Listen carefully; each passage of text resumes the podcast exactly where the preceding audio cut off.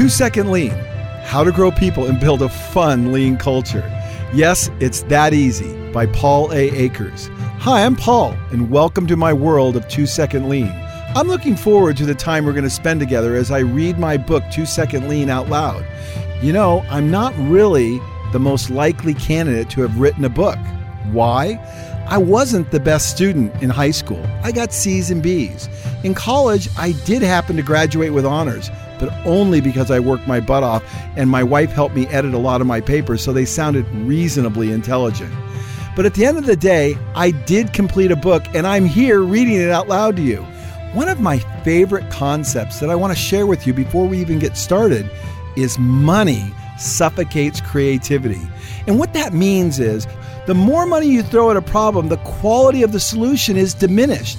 But when you hold back money, when you are forced to use your creative juices and use your mind to solve problems in a lean fashion, you actually end up getting a better result. And more importantly, you exercise your mind to become a world class problem solver.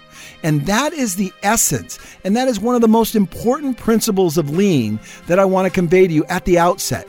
Money suffocates creativity. We don't have to look any further than the government. They throw money at everything, and oftentimes the result is dismal.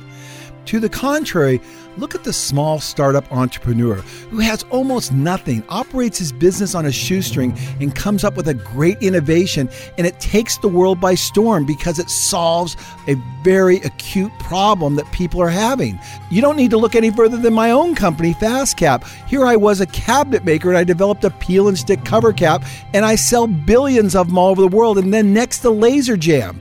These are great examples of average people with average resources taking things to great heights because they had to be extremely creative in the way they solved problems because they didn't have a lot of money.